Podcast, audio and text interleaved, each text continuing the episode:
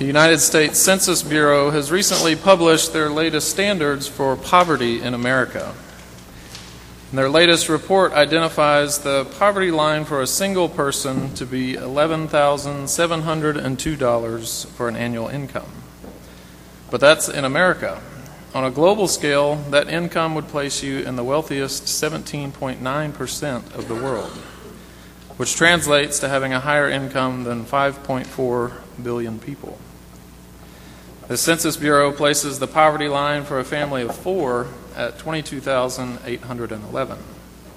But this is also in America. On a global scale, that income places you in the wealthiest 9.2% of the world, or higher than 5.9 billion people around the globe.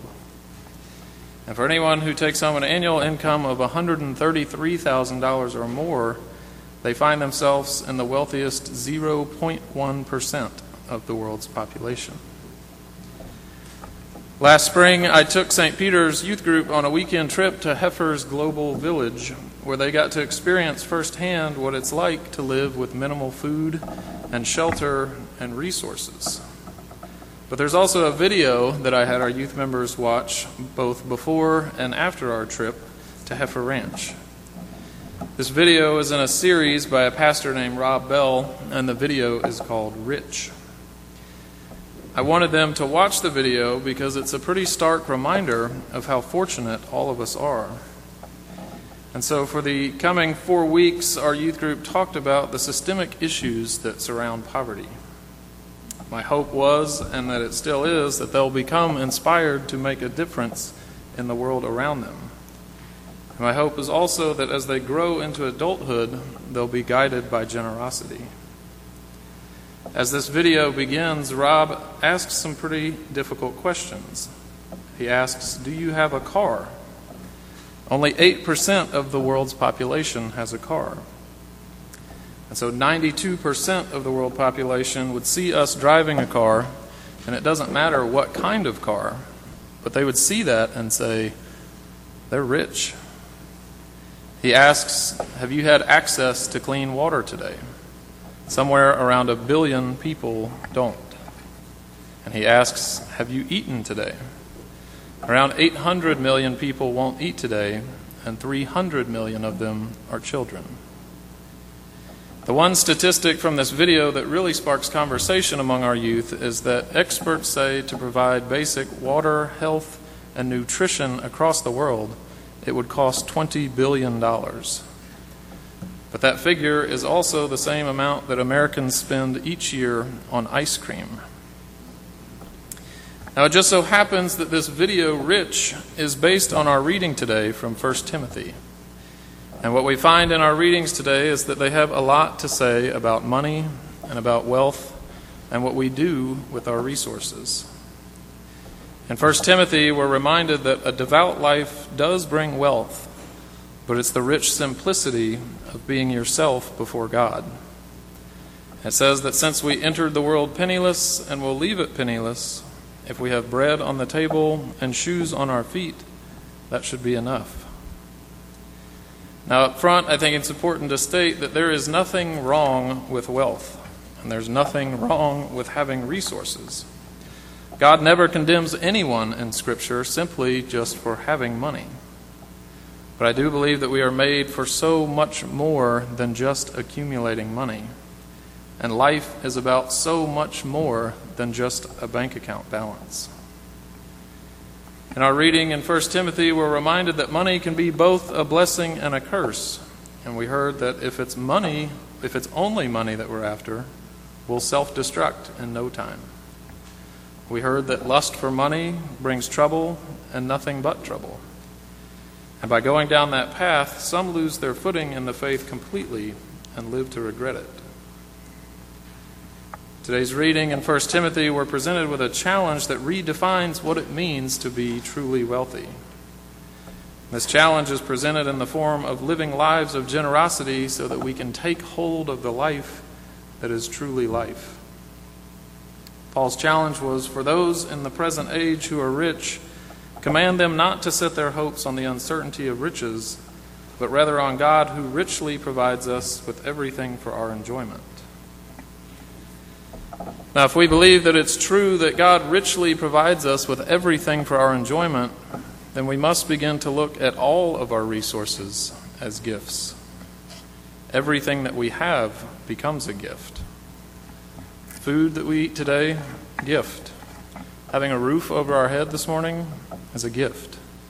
The next breath that we take is a gift. And I think if we begin to look at the world from this perspective, generosity takes on a whole new meaning. Moving to today's gospel reading from Luke, we find the parable of the rich man and Lazarus. And when comparing and contrasting these two central characters, we are given a glimpse into two very different lived experiences. The parable begins by identifying the rich man as being dressed in the finest of purple linens. Yet we find that Lazarus is clothed with many sores. The rich man was able to eat like a king at every meal. And according to scholars, the wealthy elite in the first century not only dined well, but they used loaves of fresh bread as their napkins. Napkins were not used for the hands. Instead, guests wiped their hands on pieces of bread and then threw the pieces under the table. And we find that it was Lazarus who was reduced to begging simply for a chance to eat those crumbs. The rich man had the comfort of living safely in a gated community with countless amenities. Yet we find Lazarus lying on the ground outside of this gated community. And the depth of poverty and, home, and hopelessness that Lazarus, Lazarus experienced is noted by the graphic depiction of, lo- of dogs licking his open sores. Both men in today's parable eventually died. And we find the rich man was given a proper burial, yet Lazarus dies alone and without a burial. So, from today's parable, I think it becomes clear that the rich man's lived experience was one of continuous pleasure. Yet Lazarus' life was, his life experience was filled with misery. Now, there's one aspect that I love about parables found in Scripture, and it's that they are timeless. I think they speak to us in a powerful way about, by opening a door in which we can enter through our own lived experience. And one way in which today's parable is powerful is our collective ability to know what Lazarus looks like. Every city in America has countless people that look just like Lazarus. And I'm sure that we've all seen someone on the brink of despair, and I know that it's never easy to see this type of human suffering. And so, when seeing a modern day Lazarus, I find myself oftentimes feeling helpless and wondering what happened to that individual. What type of circumstances could lead to such extreme levels of poverty? In a book entitled Parables as Subversive Speech, author William Herzog explores the same question for the Lazarus of the first century. And Herzog bluntly asks Where did beggars like Lazarus come from? In advanced agrarian societies, how did people like Lazarus come to such desperate straits? So, about Lazarus, he says that most people like Lazarus began their life on a peasant farm or in a village. Lazarus may have had the misfortune of being born second or third among the, among the sons of the family. And because the family only had enough land for the eldest to inherit, he had to leave the family plot and seek work elsewhere. It is equally possible that he was a peasant farmer who had lost his patrimony through the oppressive foreclosure of mortgage by urban elites, who would have then added his small plot of land to their expanding estate. At first, Lazarus may have worked as a day laborer in the countryside, tending vines or bringing in the harvest. But that type of work would have been seasonal. Unable to support himself by working as a day laborer in the country, Lazarus probably migrated to the city looking for work. But the city, no less than the country, was overrun with the excess of sons of the poor and with the forcibly displaced farmers. And so Lazarus' body would begin to deteriorate from malnutrition. Lazarus could no longer compete for jobs, and he became vulnerable to disease. His cuts were no longer able to heal. Soon they abscessed, and in time he turned to begging. And in time, begging became more difficult, and Lazarus knew that the, that the end was near. In regards to today's parable, I find it helpful if we look deeper into the systemic issues that may have contributed to Lazarus' situation. If we take the time to understand Lazarus' story, we see that at many points in his life, even the smallest levels of generosity may have prevented it. And as our parable from Luke today concludes, what we find is there was a significant role reversal, and this takes place in the afterlife. And in this reversal of roles, the rich man now finds himself in agony, and Lazarus is the one experiencing great comfort. This rich man finds himself begging, probably for the first time in his life. And as their roles become reversed, what we see is that in their earthly life, Lazarus received not even a crumb from the rich man's table. And now the rich man does not receive even a drop of water from Lazarus' fingertip. But I think that if we were to walk away with an understanding from today's parable that reward and punishment were based simply on the two characters' level of wealth, I think we would miss the point. Earlier, I stated that there is nothing wrong with wealth, and there is nothing wrong with having resources. God never condemns anyone in Scripture simply for having money. And so, likewise, today's parable is not simply about having money.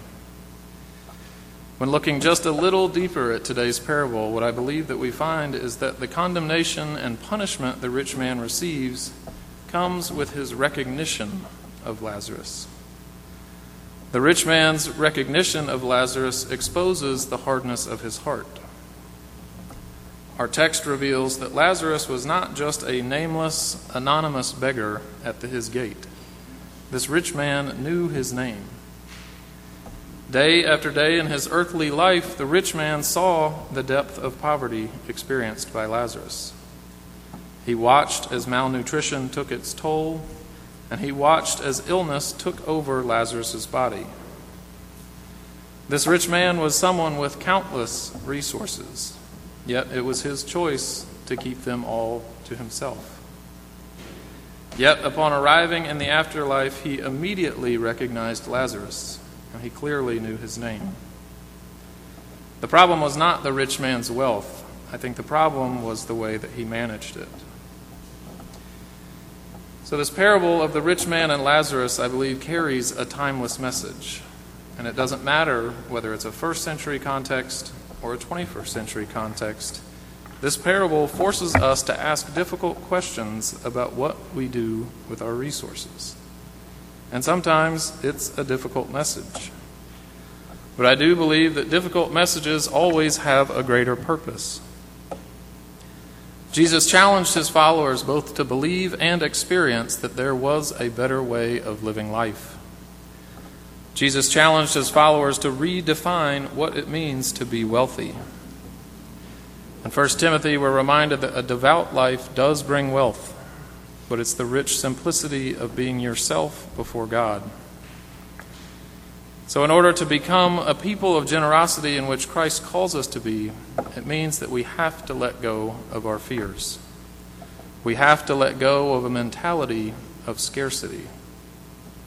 And we have to trust that the totality of our possessions and resources are gifts that we were generously given. And so, in the end, what we find is that true wealth and riches comes from generously giving life away, not by holding on tightly to our possessions. There's a certain freedom in letting go. And when we are able to let go into generosity, that's when we take hold of the life that is truly life. Amen.